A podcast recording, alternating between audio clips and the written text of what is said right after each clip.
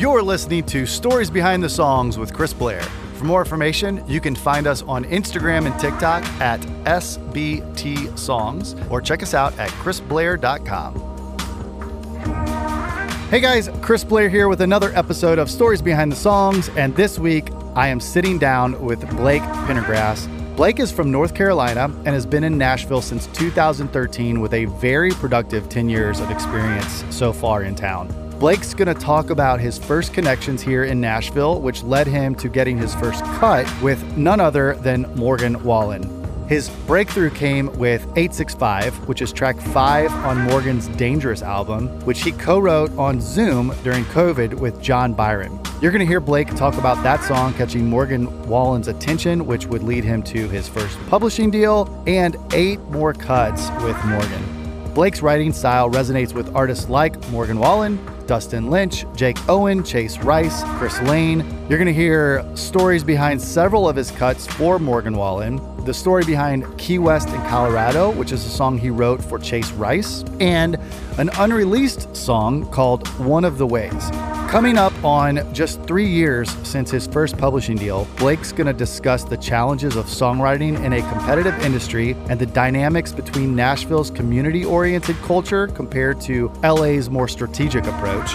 We had a great time sitting down with Blake and just learned a ton about where the industry is going and changing from his perspective. Just great episode. I hope you like it. Give Blake a follow. Uh, all the information is down below in our liner notes so you can stay up to date with us here on Stories Behind the Songs podcast podcast, as well as Blake.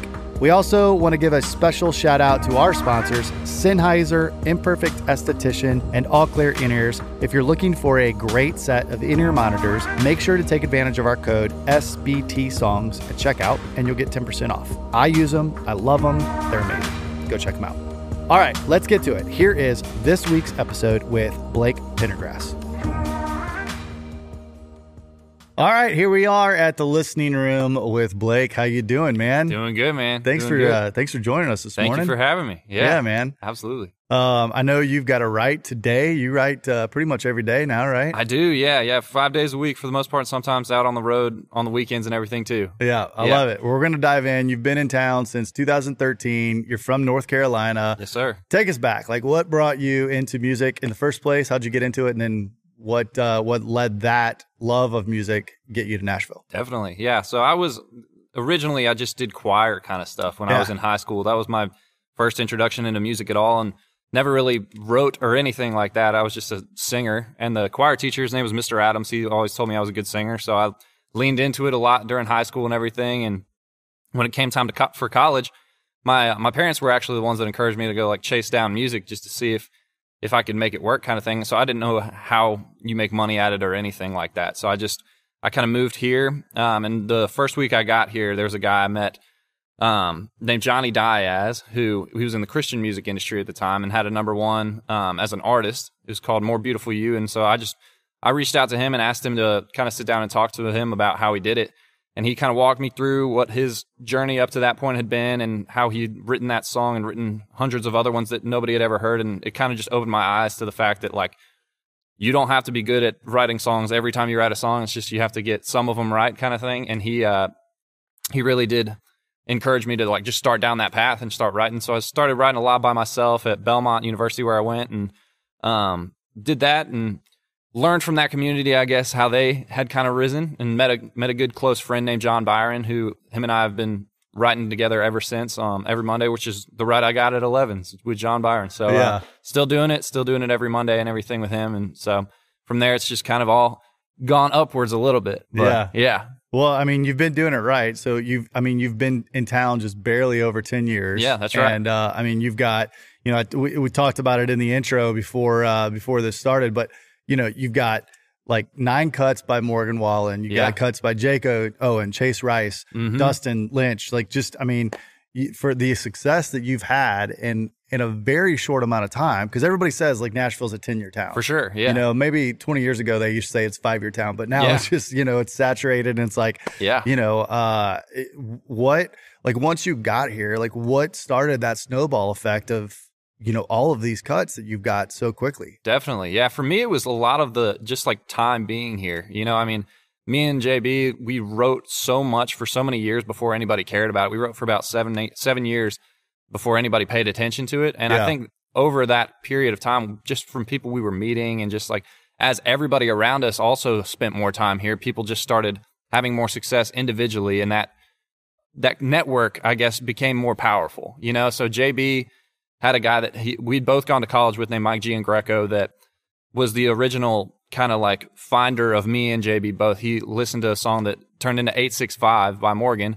And he was at the time, like he had just gotten to a place at a record label called Big Loud that he was able to kind of make something happen. And so JB had sent him a song or a batch of songs, and that one was in there. And Mike showed it to the record label head, Seth England, and who eventually showed it to Morgan. And so that was the real big spark for me and JB both, like to get our careers going. Um, and from there, that song was placed prominently on that on Dangerous album, like it was track five, which that was like a huge blessing when it happened. You know, we I remember when we got it recorded in general, we were like, oh, it's going to be like the last song on the album. Like we just couldn't believe it because neither of us had publishing deals or anything at sure. the time. Yeah. And so we were just we didn't have much expectation, but when it got when it got recorded and put on that album in that place, that really made a big splash in the music industry. I think from like people were just wondering who we were because nobody had heard our names before. And so at that after that, we really I had the opportunity to both sign a deal. So JB signed with Big Loud, I signed with Rakai Marshall, um,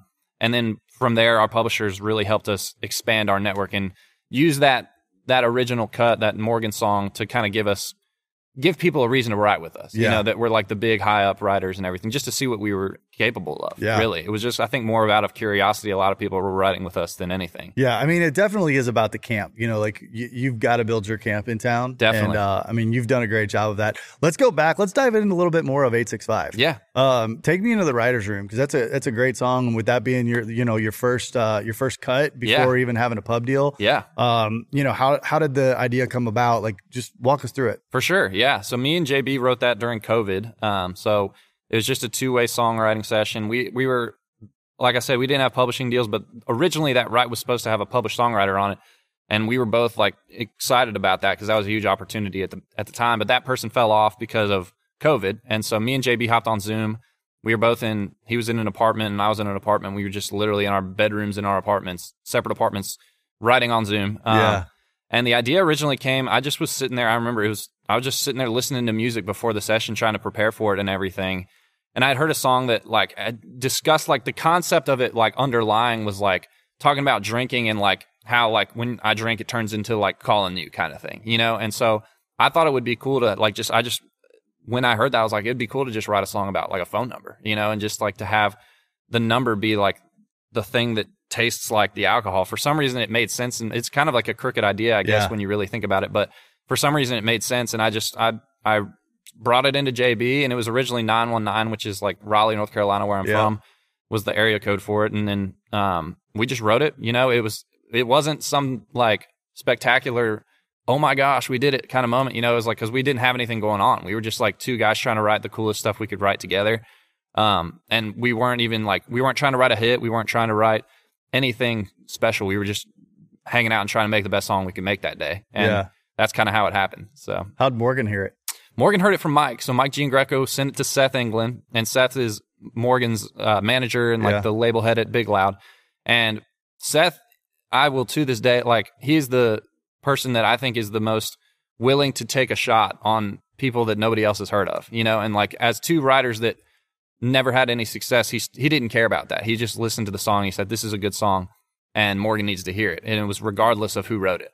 And I still think to this day that's one of the coolest things that that's that's the core of Nashville. I think is like being able to show up and like if you got something that's worth noting, then people will notice it. You know, I still believe in that. And Yeah. so he he sent it to Morgan, and Morgan heard it and loved it, and just recorded it. You know, and that's speaks to Morgan too to to take a shot on a song that unknown people had written. You know, Yeah. so yeah, Well, he's a great writer himself, and I mean, like, you know, he's obviously he's built up uh, an amazing camp around yeah, him um, with Tenpenny and Hardy, and you know all the guys that he writes with. Yeah. But uh, but I think that's what's great about him too is that he's he, he being a great songwriter. He knows a great song when he hears it. It's just Definitely. like, hey, you know, um, the fact that he doesn't have to be the writer on it for sure. Yeah, that's, that's huge. Speaks loud. Yeah. Absolutely. It means, I mean, I, to me, that always represents somebody that's like very serious about their career and is willing to just elevate whatever it takes to elevate. They're willing to do, and I think that's that's Morgan in a nutshell. He's always got the ability to like see the bigger picture and do what he needs to do. Yeah. know? yeah. So he took it, and then uh, obviously he grew up in East Tennessee, so he changed the area code to eight six five. That's right. yeah. And yeah. it worked out. We always, when we wrote it, like, again, we had no idea what it would turn into, but we were like, oh, maybe somebody could turn it to 615 because the Nashville area Yeah. code. We never thought about 865 when we wrote it. Yeah, But, I love it. yeah. Um, let's. You've got an awesome story about another uh, Morgan Cut, uh, 180 lifestyle. Yeah. Um, just crazy, crazy story on that. Yeah. Walk walk us through that one. That one was fun. So uh, it was more chaotic than any other songwriting session that I've ever had. So there was on the books, it was supposed to be me, Ashley Gorley, uh, Charlie Handsome, and Rocky Block were on the schedule for that day. And uh, when we when I showed up, at least I showed up, I guess, a little bit early. Um, Ernest was in there with Charlie, and they were just going through loops, going through just beats and stuff like that, or or just songs in general. And one came on that Ernest started doing just a freestyle rap thing over, which is kind of his his thing. He loves to do, and uh, he started doing what we f- figured out was like an interpolation of a Young Thug song um, that was called Lifestyle. But he was just doing the flow for it, and we were me and Rocky were just there sitting there trying to kind of like assist in him piecing that together because as he's doing it, it's just like he's constantly singing the same melody over and over again over the same like 16 bars or whatever to try and fill it in. And so we were filling it in with words and everything. He finally locked it in. Um, in about like 10 to 15 minutes, we had like a chorus that we were running with. And, uh, the Ernest had to leave because he wasn't on the like he he just had to go somewhere. I Yeah. don't know where he went, but he just said, "I gotta go. You can you guys can mess with that if you want, and if not, it's totally fine." And so he walks down the stairwell and runs into Ashley Gorley and tells him he's like, "Go up there and like keep working on. it. I think it's really good." So Ashley comes in and we like piece together a verse and a second verse and everything. And at one point, Mark Holman came in and everybody was it was like a six person write technically by the end of it all. Um, and so we finished it, and then Charlie built up the track and everything, and Morgan heard it and loved it. Seth heard it and loved it, and we had to get it cleared because, it, like I said, it was like using a bit of a Young Thug song. And so, in order to get it cleared, the story I've been told is that the demo with it was like me singing the verses and Ernest singing the chorus on the demo, and that demo was sent to Young Thug in jail, I believe, is what I was told. That he was like literally he had to hear the song to clear it, and so that's how it apparently happened. He heard the demo and said it was all good, and the rest is history. It's on the Morgan album and everything. So it it kind of that's probably one of the crazier stories for sure that Yeah. is happening from songwriting. Yeah, I love it, man. Um, what uh, what is a favorite song that you've written?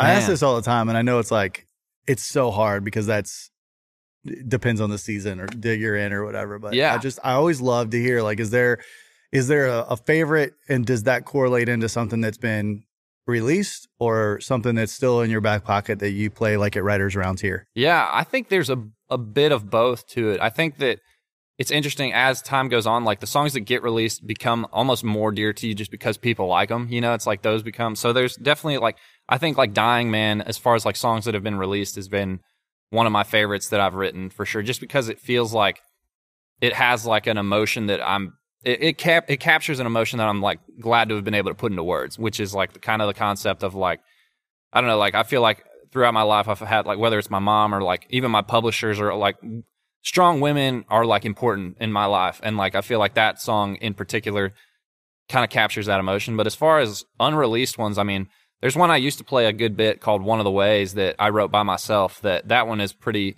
special to me. Just it's it's been on hold, it's been cut a handful of times by people. It just hasn't made its way out yet. It's one of those that I still believe hopefully will one day, but that one is just kind of like from the the premise of it. I think there's a bit of like I'm a big faith based person. You know, like God's important in what I do, and I feel like that one was the one of the times where I really felt like it was just like kind of like God handing me a song and saying this needs to be said. Mm. And so I think that to me is really special when that kind of thing happens, where you just kind of feel like you're just you're taking part in something bigger for, and you don't know what the reason is, but you just kind of like you get something and it kind of comes through you, and you're like, okay, well, that wasn't me that did that, you know. But that's that's the kind of thing that I like the most when I'm doing songwriting. That's what keeps me going every yeah, time. But I yeah, love that, man. I've got a I've got a song that uh is very special to me that I wrote that is very similar to that. It's like God took the pen that day. yeah, absolutely. Um, what what is that song about? Let's dive into it a little bit. Man, so it's it sounds dark, but it's actually it's interesting. It was it's called one of the ways, and it's the whole premise of it is called. It's like that's just one of the ways we remember you. Um, and it's like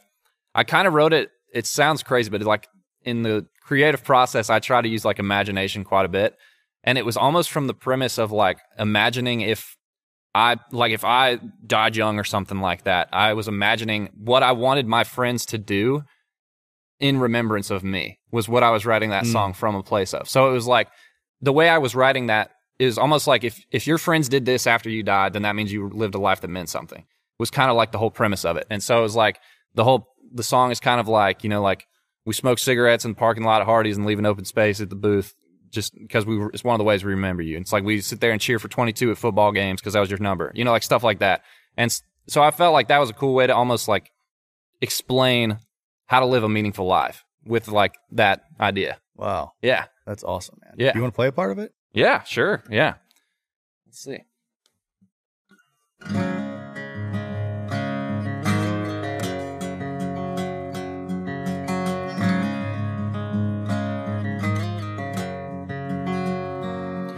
Know we ain't washing money, but we pop one Miller Lite and pour it in the grass when we get together with the guys. And then we raise up all them bottles like we're trying to touch that moon. It's just one of the ways we remember you. We sit front row on the bleachers at that Millbrook senior game. Every single season, win or lose, shine or rain. It's a different kid that wears the jersey, but we cheer for 22. It's just one of the ways we remember you. It ain't like we could forget you, but it's better safe than sorry. So we peel the tires and drive our Chevrolets like they're Ferraris. Then we le- drive as fast as we can, same way you used to like to.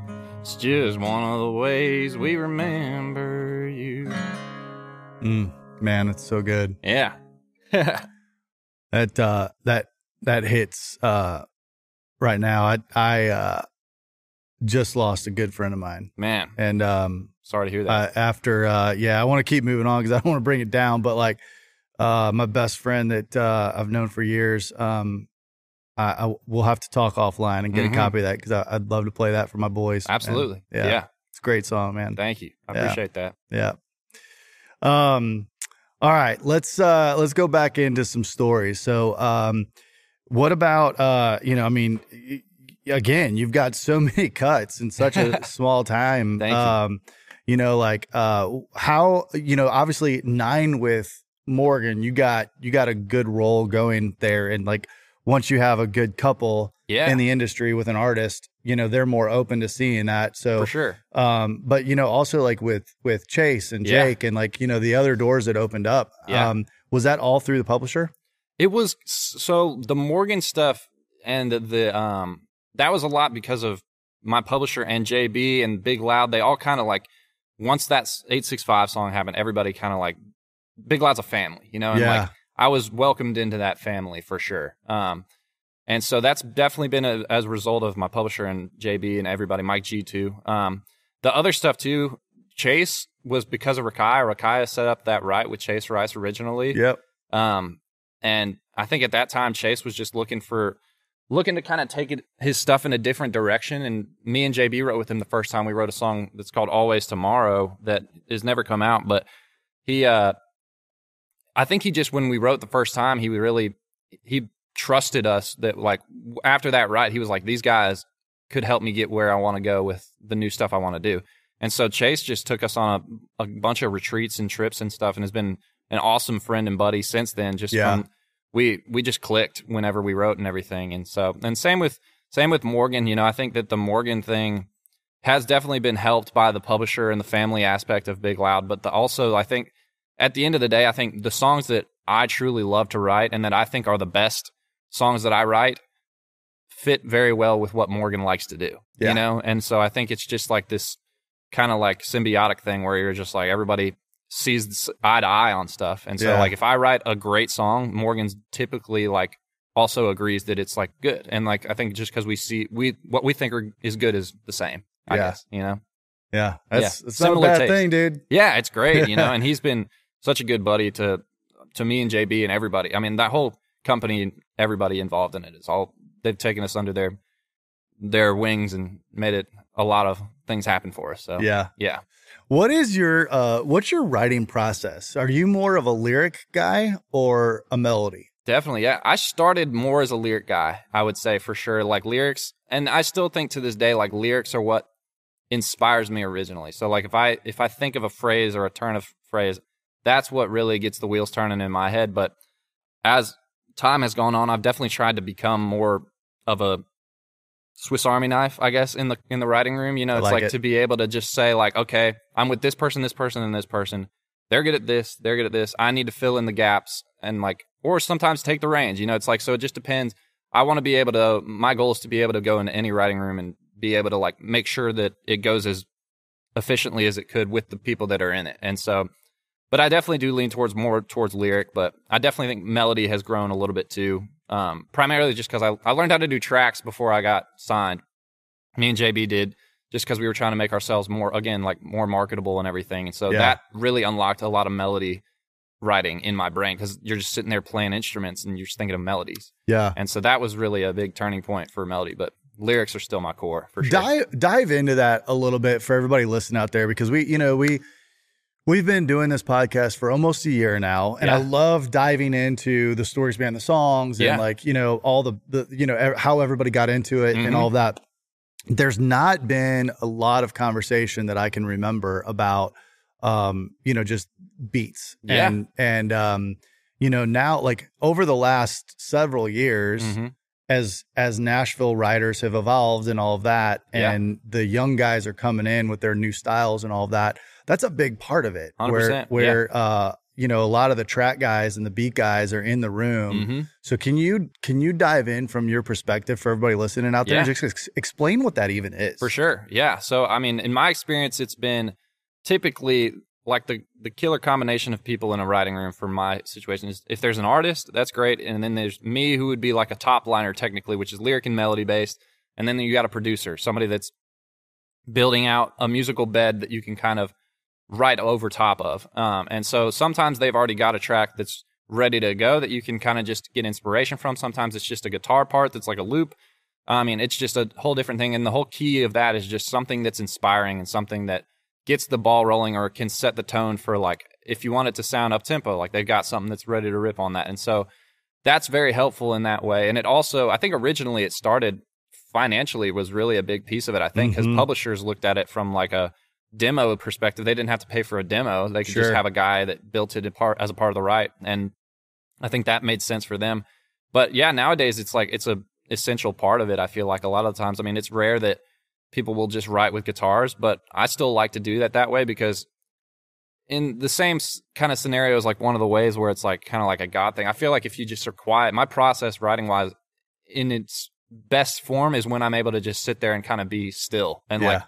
Hear things that kind of come out of the, like, I don't know, I guess it's just, it feels like it's from God, you know? And so like that isn't as possible when there's a track rolling, but sometimes it is still too. But like my best songs, I think, come a lot of the times from still just a guitar and two other people with guitars, you know? Yeah. But, and then you can build a track afterwards. So that's why me and JB learned to do it that way because we were broke, didn't have enough money to pay for a demo session. So we were just like, all right, Yeah. well, we got to learn how to do this. And it, yeah. So, but I, a lot of people that are coming up, I think, know how to do it nowadays, which is Yeah. cool too. Yeah. So, This episode is brought to you by Brit Skin Beauty. Located in the beautiful Indulgence Medi Spa in Mount Juliet, Tennessee, Brittany is the go to esthetician for facials, dermaplaning, microdermabrasion, waxing, lashes, and any skincare products and consultations. So many people in the music industry use her frequently, and her work speaks for itself. To schedule your next consultation or make an appointment, visit britskinbeauty.com or send an email to britskinbeauty at gmail.com. I mean, definitely if you've got a producer in there that's uh, you know, gonna be a, a writer on the song, Yeah. then um good good uh good tracks come out of that. So, Definitely. yeah. And I mean, it's uncanny how good some of those guys are. I mean, they're just making tracks that sound like they're ready to be on the radio, Yeah. like in t- like two and a half hours, you know, Yeah. and it's just amazing how fast some of those guys are and how talented a lot of them are too. Yeah, you can lit- literally leave a uh, a room Yeah. uh, and by the time you go grab lunch and get back home, you've Yeah. got in your in in your inbox, you've got like a Full-blown track, yeah. basically, yeah. something that could go to radio. 100%. it's- Yeah, Yeah. yeah. It still it still blows my mind. I mean, I'm still old school. I go into a room with uh, a, a, most of the time it's just a couple guitars, Definitely. Yeah. and then um, you know, AJ Cross I write with a lot. Nice. Uh, he'll bring in some track guys sometimes, Yeah. uh, which which makes it fun. But Absolutely. um, yeah. yeah, it's just it's it's a very cool process. So, Absolutely, man. Yeah. Um, all right, let's let's go. Let's get back into some stories because I, uh, you know, you, the, hearing you play here, there's a couple of songs that uh, I know you love to play, Yeah. and I, I want to dive into another Morgan song. Let's talk about Sunrise. Sunrise. Yeah, that one's a good one, man. So that was me and JB again, same person that I wrote with um, 865 with. Um, that was in the window of time. So as you know, I mean, like every artist kind of has a period of time leading up to where they're recording music that they're listening to songs and trying to find the best ones. And so Morgan was in that phase of just like sifting through things. And so that's a good time for us. That was a good time for us to start writing a bunch of songs for him. And so me and JB, like that was our target. Like when we were writing Sunrise, we were like, we've got a like window opportunity. Let's see if we can write one for him. And so I had the idea. I actually threw it out the day that we wrote Lifestyle. Um, oh, okay. I like because we were sitting there when Ernest was before he locked into that. I was like, I got this cool idea. I think it could be called Sunrise, and the whole idea is just like it's just a metaphor. Like sunrise, you keep coming up. That's it. That was all I had. Like a, and I had a little bit of a melody and everything. Um, but everybody kind of just like brushed it off in that room, which was fine. And I, whenever somebody does that, I, I always take it as like, okay, this isn't the right room. I'm just gonna find. Right. I, I'm not willing to say that that's like a bad idea until I've done that a lot, and then Yeah. everybody says Yeah. it sucks. Yeah. Um, but that one particularly, I had a write with JB coming up the next like Monday or whatever it was, and so I just told him about. it. I was like, I think this could be really cool, and I I was just like, I think it goes like this. Think this is what we do, and we had that. I had that like one lick that's in there. There's I can't I don't know if I can play it. It's probably at this point. I'm trying to remember what it even sounds like, but like the whole idea was just like. That one, like da da da da da and that was kind of an inspiration. Charlie, who we've we, I write with a lot now, like Charlie's a melodic guitar player, and Yeah. he's very like he's he's the same guy that wrote like last night. He's written most of Morgan's hits. Um, he he plays guitar in a way that is like it's almost like an an additional hook, an additional melody that you're gonna get for free in the guitar part. And so that was like I was sitting down, I was like, let's try and do that. Let's try to find something that's like really cool, melodic, and everything that we can have as the foundation. So we just played that loop lick and then looped it and wrote that song. I remember we we finished like a verse chorus and me and JB are just buddies, so it's like it doesn't have to we don't have to finish the song or anything like typically like if if we don't and it's good then we're just going to call each other on the phone or finish it somehow. And so that one in particular we got a verse chorus and JB thinks it's the one of the best stories. It- It's a good one because like we he called me up when we were finishing it. He was changing his oil on his truck, like hmm. underneath his truck, literally like he's on his phone with his dad, and we were going back and forth on the second verse how to do it. And like literally, I think I was just driving down the road, and like he was under his truck fixing his oil and stuff. And that's when we finished the second verse on it and everything. And then after that, we just sang a vocal on it and sent it in, and it literally that one was like wrote it. And about three weeks later, it was recorded because that was that window of time. Like we timed it right and everything. So Man, it worked out well. that's that's two songs now that uh, you've basically written or finished on the on the phone, right? Yeah. Like that, that you've told me about, like Yeah. the Zoom and then that. Yeah. um, which is which is pretty cool. That doesn't happen a lot. I mean, um, have you have you done that a lot? Yeah, I would Yeah? say so. I mean, it's it's just one of those things that sometimes you get just so it's hard to get people in the same place consistently to come back to something. And so like if it's like a time crunch like that was, we knew that it was well, there were specific dates on the calendar that Morgan needed songs or he was going to record songs and we were like we got to get it done. And so like it was just like I don't remember what time of day it was. It could have been a weekend, who knows. We just like I just remember I think it was whenever one of us had the inspiration for whatever the second verse could be, we just called each other and we were like, "Hey, this is what I think we could do," and then we pieced it together. Like, and it doesn't take long when you do it that way. Like, it's it takes. You're usually, generally speaking, trying to get off the phone, you know. So you're like, okay, well, what if we did it this way? And then you you ramp it up and do it quick, which is it's kind of a fun way to do it. I've done that with like, I mean, even people like Ashley Gorley and I have done that together on the phone, where you, we've written a whole song on the phone just because it's like he'll he'll say like I got an idea for whatever, and then you just you just try, and you it's it's like fast. It usually is like a twenty to thirty minute thing, and you're not even holding a guitar or like doing you're just talking about lyrics and saying like da da da da da da da like you're just singing random melodies Yeah. but it ends up working out a lot of the time I love it, man. Your publisher uh, did that with a huge smash. Re- yeah Uh, Craig Wiseman. that's right yeah Um, yeah Yeah, I heard this was years ago, but I heard the story. I can't I can't remember if he told me or Tim Nichols, but uh what you know, they the story about uh Live Like You Were Dying oh yeah where they were Craig and Tim were on the phone Really? both of them at night laying on uh laying on the floor because they had they both had like old school like phones with cords wow like That's no cell awesome. phones, right? Like, and Huh. they're laying on the phone or laying on the floor and uh and and wrote that that song. I think it, I think maybe they started it earlier in the Uh-huh. day or something like that, and Yeah. one of them had to go. And wow but they yeah they finished live like you were dying on the floor. Ask him about it. that yeah. makes sense you Yeah. know i mean it's I, I would have never guessed that though that's amazing Yeah. yeah Um, man, that's that's cool. So, um, what let's let's talk about just the industry as a whole Yeah. for a minute. Um, because you've been in town long enough to kind of see things change and yeah you know, um, g- kind of go through the cycle. Like, what would you say uh, for you the biggest challenges right now in in country music? Man, I think for me, I've had to get used to like, I- I mean, I've been published now. Literally today, I think is like the three year anniversary of me signing my first publishing deal. You know, and so like, and since then, I've had like a lot of good success and everything. I think I've had to get used to the idea of like. There comes a point where you're a writer, and instead of having things to kind of gain inspiration from that are coming out, you're writing the things that are coming out.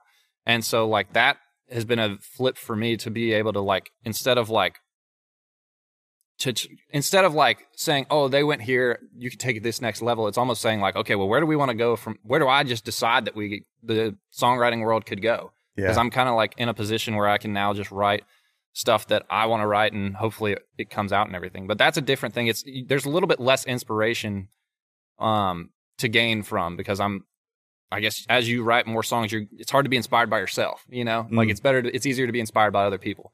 Um, so that's one thing. Is the industry as a whole? I mean, the challenging things a lot of the time I think are just the same. The competitiveness of it all, you know, and like the campiness. I think there's there's a lot of that, but it's also like I think there's a bit of more of like uh, LA presence in Nashville now, which is like it's it's kind of like it's changing a little bit of the way that people are interacting. Um, and I think that In what way? What do you mean? I think that like I think that Nashville's a bit more like communal um in the sense of like it's like your crew of people. Yep. And I think that there's like a LA m- model which is great. I think it's it's an awesome thing, but it's a little bit more like strategic and like it's not like bring everybody up. It's more of like we can do this and write hits here and like it's more strategic and targeted like that, which is interesting. I think it's going to be interesting to see how that changes the Nashville culture as it becomes more prominent. Because country as a genre and as a format, I think is getting more popular. And so as that happens, more people want to be involved in it. You know. Yeah. And so I think that over time, I, I hope that the family aspect of like all of the companies and everything stays the same and it doesn't get diluted with like just like success at all costs, you know? And so I think that I think that's an important thing to remember is that like there's more to it than just success, I guess. And Yeah. the, the uh yeah, so I think that's that's probably one of the challenges is just maintaining that culture that Nashville's built on. Yeah, that's interesting. I, I and I agree. I mean, I, I think that's that's one of the things that hit me the most when I first moved here Mm-hmm. is, um, you know, just there's there's still that competitiveness, right? Like you still want to, Definitely. you want a number one, and you Yeah. want like, you know, and if you like, you don't have a number one, and your best friend has a number one, it's like, Yeah. dang man, I want that, you Yeah. know. But but at the same time, like you're giving you're giving them a hug and Right. like, dude, great job. You know, it's like, and it's very it's very rare. Like, you know, it's uh, we've both been here for a long time. You a little over ten, me a little over twenty. Yeah. Like, you know, it's you kind of like. I think at least for me, like after being here for so long, you kind of start to take that for granted Absolutely. because it is just a culture here. Mm-hmm. Yeah. Um, but but you go outside of Nashville, and yeah, you're right. It's it's a lot different in Yeah. other markets, Mhm. L.A., Austin, New York, like yeah. um, where it's it's uh more campy and um you know kind of out for your own. Yeah, yeah, and so- I think that that makes sense when like my experience with like the LA world and people from there. It makes sense why that is that way because it's a little bit like people do you kind of have to like hold on to what you have and like take you can't like just be as generous it seems like in that world which i think there's a i don't know how nashville was built on that where it's like built on a community and how it's lasted as long as it has but that's just one of those things that from like a purist songwriter standpoint i hope that never changes in nashville because i think it, it, talking about like people like craig wiseman and those guys like i think that culture has been there since them since before them. Yeah, for it's sure. been it's almost been just like it's bigger than any of us individually as songwriters you know that Yeah. culture is and so i think that that is that's one of those things i hope never changes Yeah, Yeah. I do too. You know, it's it's there's so many people coming here from California, but we're also seeing like Shane McAnally and like you know guys like that that are salt of the earth, like great songwriters, Definitely. great producers, um, but also very humble and like Absolutely. and and you know kind of like live that that feeling of community like we Yeah. have here in Nashville that are moving to California yeah yeah uh, you know, and uh, take so it'll it'll yeah it'll be interesting to see what happens to Nashville yeah in the next five to ten years, yeah as well as like what happens in LA as like more people are, you know, like going out there too. For So, sure. yeah, it's, Yeah. it's for sure it's I think uh, it's I think it's a cool like one of the things I've noticed like there's one like Charlie is a good example. Charlie's got his hand in so many different genres and everything, and he's got a like a pretty good model of it all. He, he's like if he's doing rap stuff, he he runs his sessions and stuff by rap rules. If he's doing it pop session, then he'll it's like there's different business practices too that come along with like each different world. You know, like in Nashville, we split up songs equally no matter who writes what. Right. In like LA, they do it a bit more like this. I contributed this, you contributed this. This is what the splits are. You know, and like I think that it's almost just like a if I if I go to LA, I'm gonna write by LA rules. You know, it's like it's like it just goes back and forth Yeah. like that. I think that's like a somewhat important thing to just respect the the difference the differences that we have and, and glean what the the benefits of each of them are. You know. yeah respect. I love that. Yeah. that's a great way to put it. Yeah. yeah, yeah. Um, all right, I think we've got time for uh to probably dive into one more song. Yeah. Uh, so uh, man, you pick. You've got so many. Um, Man, trying to think. ain't that some or you know get get off of morgan and get you know hit hit another one what what do you think has a great story that you can walk us through and then play a little bit of it Uh, I think one of the another great stories I have that is off of the Morgan thing. But there's Key West and Colorado is a Chase Rice song that I wrote. Yeah.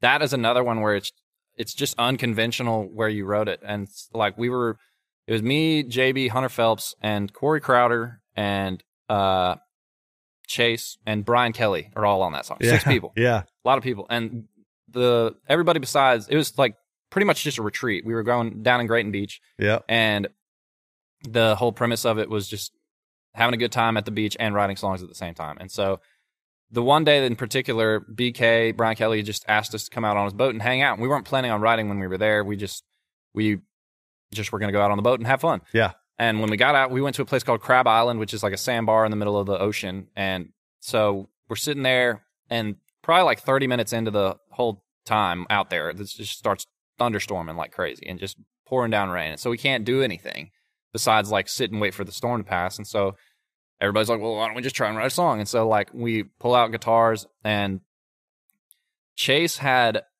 I think, read in BK had this like journal or something that Chase had like read accidentally. That was like sitting on his like wait hold kitchen on counter. Yeah, how do you accidentally read a journal It was on his like kitchen counter, and like Chase thought it was like a song idea, but like he was just looking at it. i it, love this dude and I think it had like something about Key West in it or something. yeah And that I think that was the premise of like how that whole thing started and like we just wrote a story like Chase had just done like a whole trip from Key West to Colorado and like it we just kind of drafted off of Chase's life like the idea of like how he just goes all the way around and like travels around and like so we sat there in the thunderstorm on a boat like the voice memo of it's literally got rain pouring down in the background and like us just singing and like with one guitar and we just wrote that song and so like that song was not like a radio hit or anything or like a big huge like not as many people know that one but that one is definitely like a one of the best stories that Wow. we have because i mean we just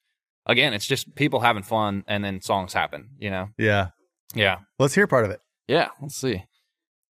That one is way up here capo wise do you want me to add some rain effects while you're playing? Yeah, there we go. Met a guy named Tony down in San Antonio. Said the best kind of love is like a rodeo. When you get bucked off, you climb back on. Keep jukebox spinning like a country song. Rolled into Missoula where nobody knew you. Met a brand new girl, but I swore I was talking to you. So I hit the coast and I blew some smoke. Found a brand new way to say adios. Somewhere between Key West and Colorado, I found God in a gold Silverado. Had to get a little lost get a little found. Learned you can't find love if you can't slow down. Somewhere between that sand and the snow. Salt in the air and salt on the road. I finally let myself let her go. Somewhere between Key West and Colorado. Yeah, man. I love it, dude. Yeah, Thanks for sharing that. absolutely. All right. Well, as we wrap up, I always end with the same question. Okay. So uh, let's go back to eight year old Blake in North Carolina. Yeah. Now, everything that you've learned from being here and uh, all the cuts, Uh huh. you're able to go back uh, to eight year old self. What advice do you give yourself today? Man, eight year old me. I think that the advice would be to focus on the things outside of the music more than the music. Because, like, those things I think ultimately both lead to success in music and also give you the fulfillment from the music as you're going along the journey. You know, I think that, like, finding the friends that you, like, truly believe in and you want to succeed with and doing things like that is more that's more that's I think when I'm 85 years old, speaking to 85 year old Blake, I think that's what he's going to look back and be proud of, you know. And so I think telling the eight year old me to just chase the things that matter more than all of the the glory, you know, Man, and not so just good. number ones and like all the metrics that I mean, I think we get all tangled up with as songwriters and then people in professional worlds in general. I think that stuff can get blinding to an extent Distractions. distractions from the yeah from the opportunities to see what else you got you know and like Yeah. that stuff's more important at the end of the day I love it, man. yeah We'll keep uh, keep doing that. yeah Keep building that friendship uh because you're you're doing it right, man. thank you i appreciate it Yeah. yeah Well, thank you so much for uh, for being here, and uh, we're we're excited to always have you play here at the the Listening Room stage. thanks for and having me all the times yeah we'll keep uh, we'll keep watching the success and have you back on this podcast. I appreciate some point it. down the road. thank you chris All right. Yeah. Thank you everybody for listening out there. We will put some liner notes in on how you can follow Blake. Uh, and uh, yeah, just keep uh, keep spreading the word. We appreciate it. We've been doing this for almost a year, y'all. Almost a year. I can't believe it. Um, so thank you, thank you, thank you for listening and supporting this podcast. We appreciate you all. This has been another episode of Stories Behind the Songs with Blake Pendergrass. We'll see you next time. Thank you for listening to another episode of Stories Behind the Songs with Chris Blair. Make sure to give us a follow on Spotify if you enjoyed this episode, and make sure you click that notification button so you can keep notified when new episodes come out. We release brand new episodes every Tuesday, and you can find us on YouTube at Stories Behind the Songs with Chris Blair or anywhere you listen to podcasts. Don't forget to send us a comment letting us know what you thought of the episodes. We love getting your feedback and share this with your friends. The more we grow, the more that we can keep doing this. It's our mission to bring you all of these great stories behind the songs from some of Nashville's most iconic artists and songwriters, publishers, producers, everyone in between, and a lot of my great friends. We love what we do and we love sharing their stories with you. We appreciate all of the continued support. Thanks also to all of our sponsors, and we will see you all next week.